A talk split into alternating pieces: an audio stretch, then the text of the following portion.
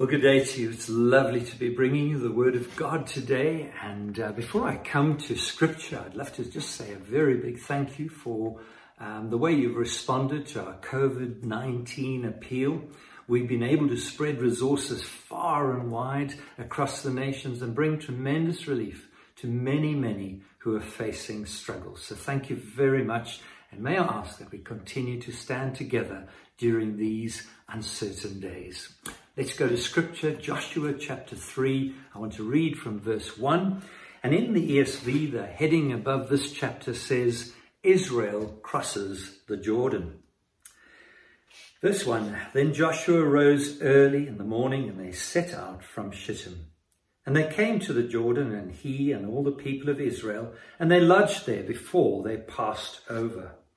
At the end of three days, the officers went through the camp and commanded the people, As soon as you see the ark of the covenant of the Lord your God being carried by the Levitical priest, then you shall set out from your place and follow it.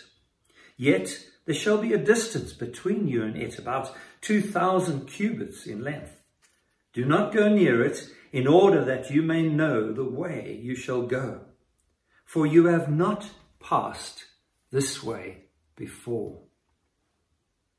Then Joshua said to the people, Consecrate yourselves, for tomorrow the Lord will do wonders among you.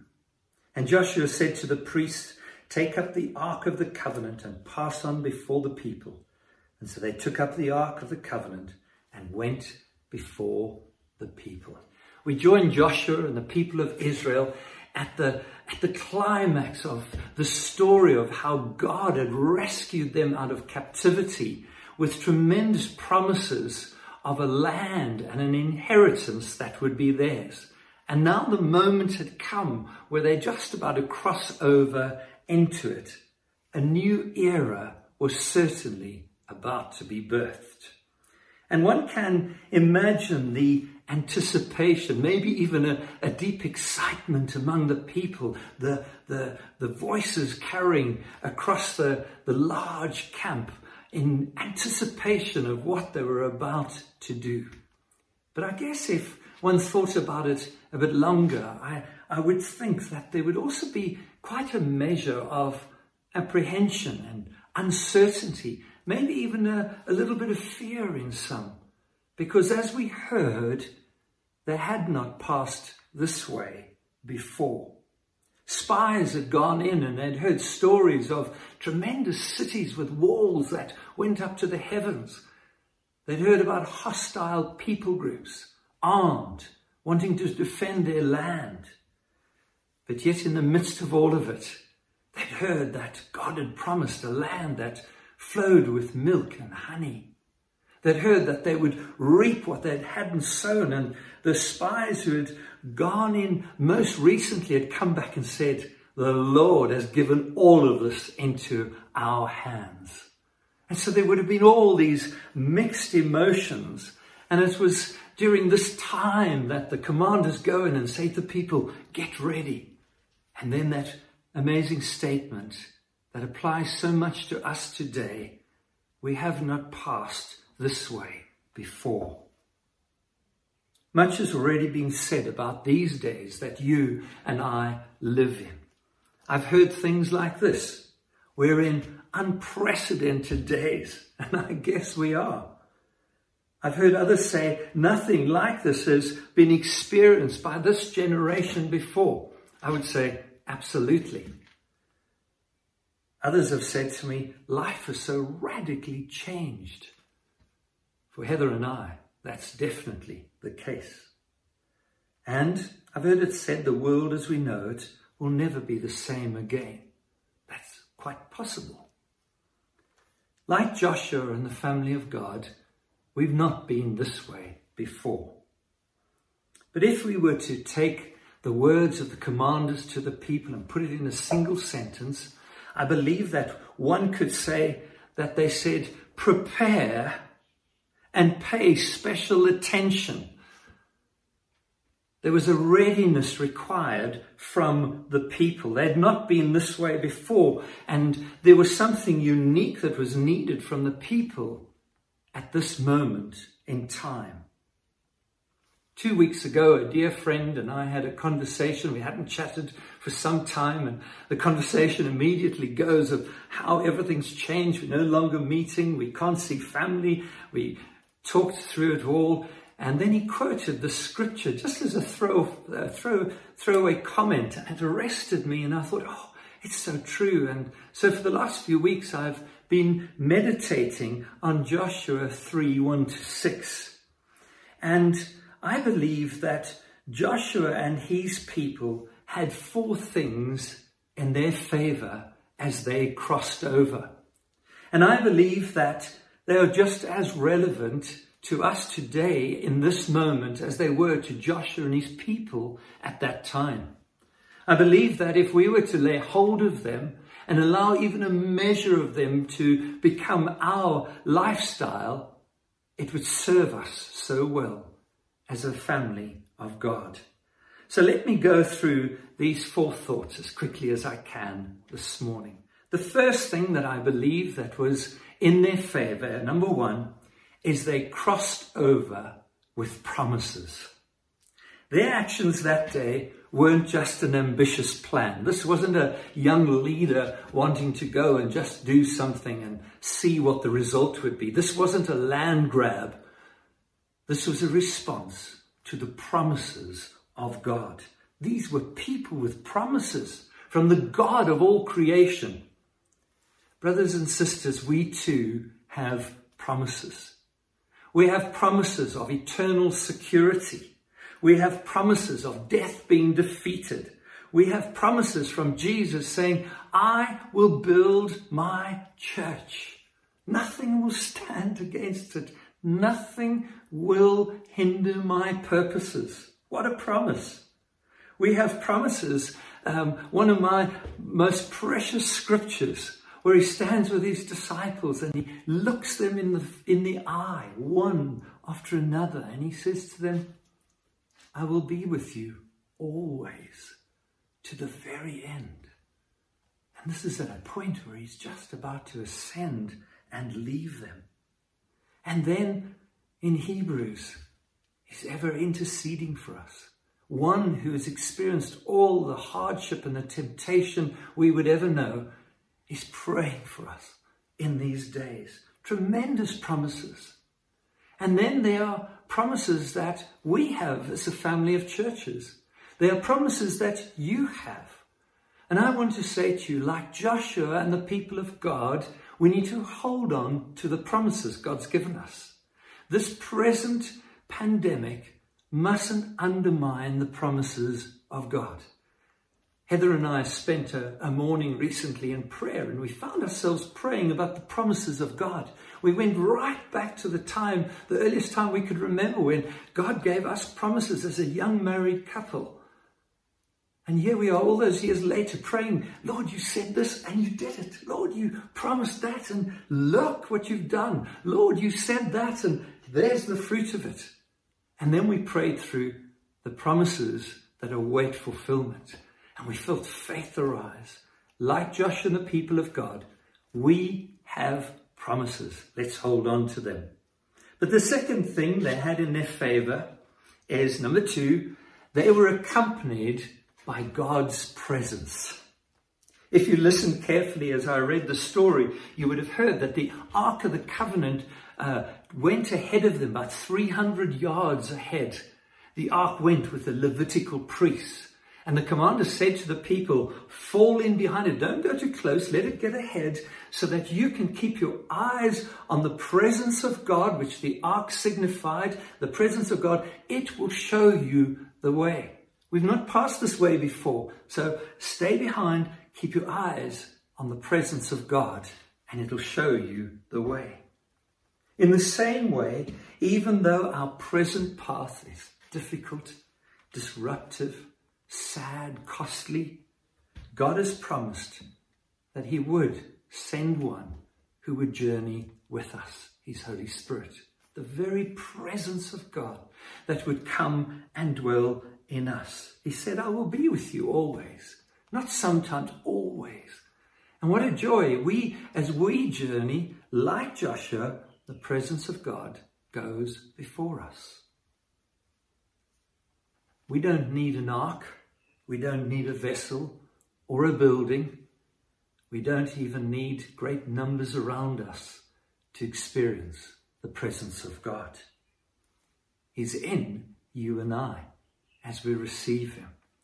You are the temple of the Holy Spirit, Jesus said. We don't pass this way alone. And even this morning, you might be sitting alone in your apartment. You've been locked down for weeks. Or maybe you're sitting with your family. You might have faced grief and loss. Maybe you are in mourning at the loss of a loved one. Maybe there's a measure of uncertainty or fear. Maybe your job's at risk. Maybe the unknown has gripped you. May I encourage you right now, change your posture. Maybe, maybe just for a moment, lean into God right now. Sit forward. Close your eyes. Maybe just open your hands right where you are now. And just allow the, the presence of God to come. Jesus said, When I send my Holy Spirit, he will come upon you. He will be your comforter. That word means he will fortify you. He will empower you. He will be your guide. He will be your counsel. He will show you the way. Right now, we can experience God just where we are. We do not pass on alone.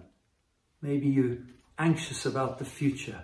Well, let me say to you, let the presence of God come and experience the peace of Christ that settles all these uncertainties. For Joshua and the people of God, they kept their eyes on the ark. It went into the river. The water uh, held back and formed up at the town uh, upriver, Adam it's called. And they crossed over as on dry land. The presence of God that achieves the most incredible things. It's for you and I today in this moment. Thank you, Jesus. The third thing they had in their favor is they prepared themselves well. Joshua goes among the people and he says, consecrate yourselves. And that word is about, uh, it's a word of preparation. They got themselves ready, and there were certain rituals they had to follow that now, in this new covenant, we don't. But in the same way, brothers and sisters, I don't know about you, but we're in our sixth week of lockdown. And so much has changed. I want to be honest and say that for the first few weeks, I found it so difficult to get any sort of uh, routine and try and work out what day it is and uh, it just felt so jumbled at times. But what I discovered, and I want to encourage you this today, is that this is a perfect time to prepare yourself. To prepare yourself. It's a perfect time to establish routines and behaviors that will serve us so well that when we come together again, we come through this difficult time, we will find we are prepared to cross over into this new era and all that God's going to do.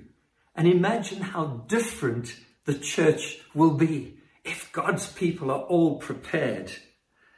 Get yourself ready. Don't waste the time. Don't just mark time work out just a perfect time, perfect place. Put repetition in place. It'll serve you so well.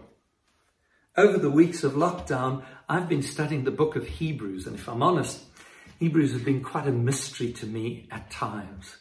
I have loved it.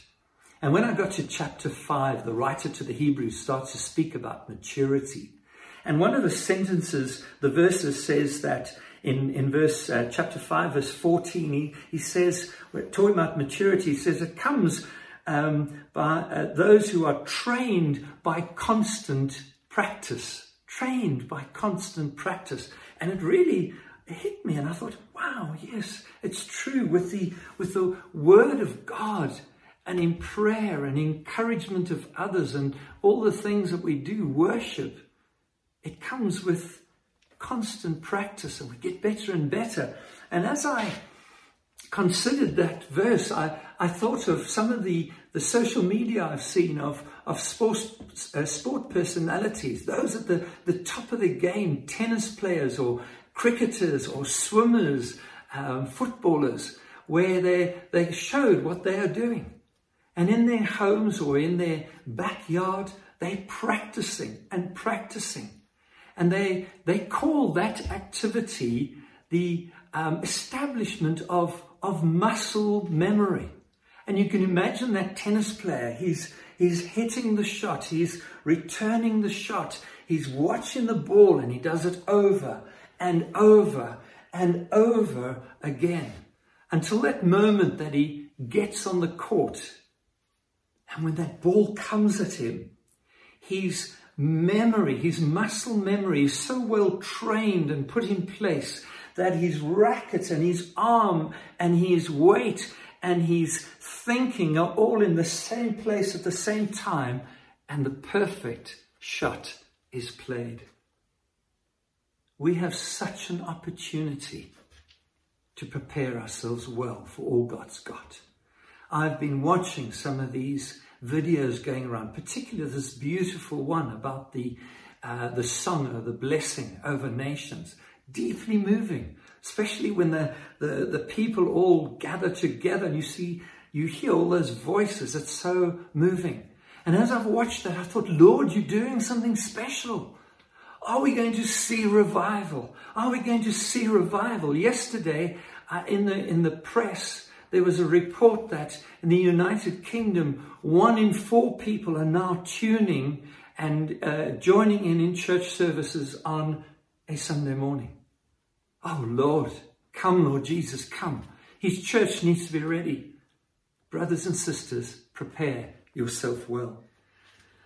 And finally, number four, they went in together. Right at the beginning of this passage, it speaks of that lovely sentence, Joshua and all the people. God didn't save us into an individualistic life, an isolated Christian life. I know it's like that for some at present. Some are now coming out of lockdown, which is such a great joy. But He saved us into a family.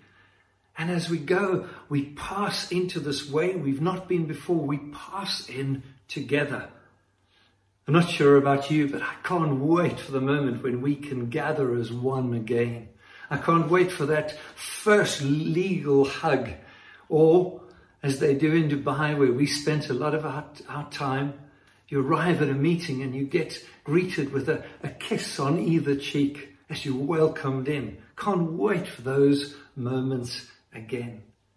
And even though we might be in this unusual time of isolation and we're apart, let's not forget that God's called us into a family and into togetherness. Joshua and all the people, let's not lose the bigger picture. We have promises. We have promises we need to hold on to. We know God is going ahead of us. His presence is with us. Brothers and sisters, prepare well. Get those rhythms, prepare well, so that when we together, we'll see such a change in all of us. And lastly, let's cross over together. I love it in this final part of this passage where Joshua speaks to the people and says, Prepare yourself. And he says, For tomorrow the Lord will do wonders among you. I'm not sure all that lies ahead of us, but I'm certain God's going to do wonders in the months and the years ahead. So today, may God bless you and keep you. Grow in Him, stay in Him, keep the bigger picture until we are together again. God bless you across the nations. Bye for now.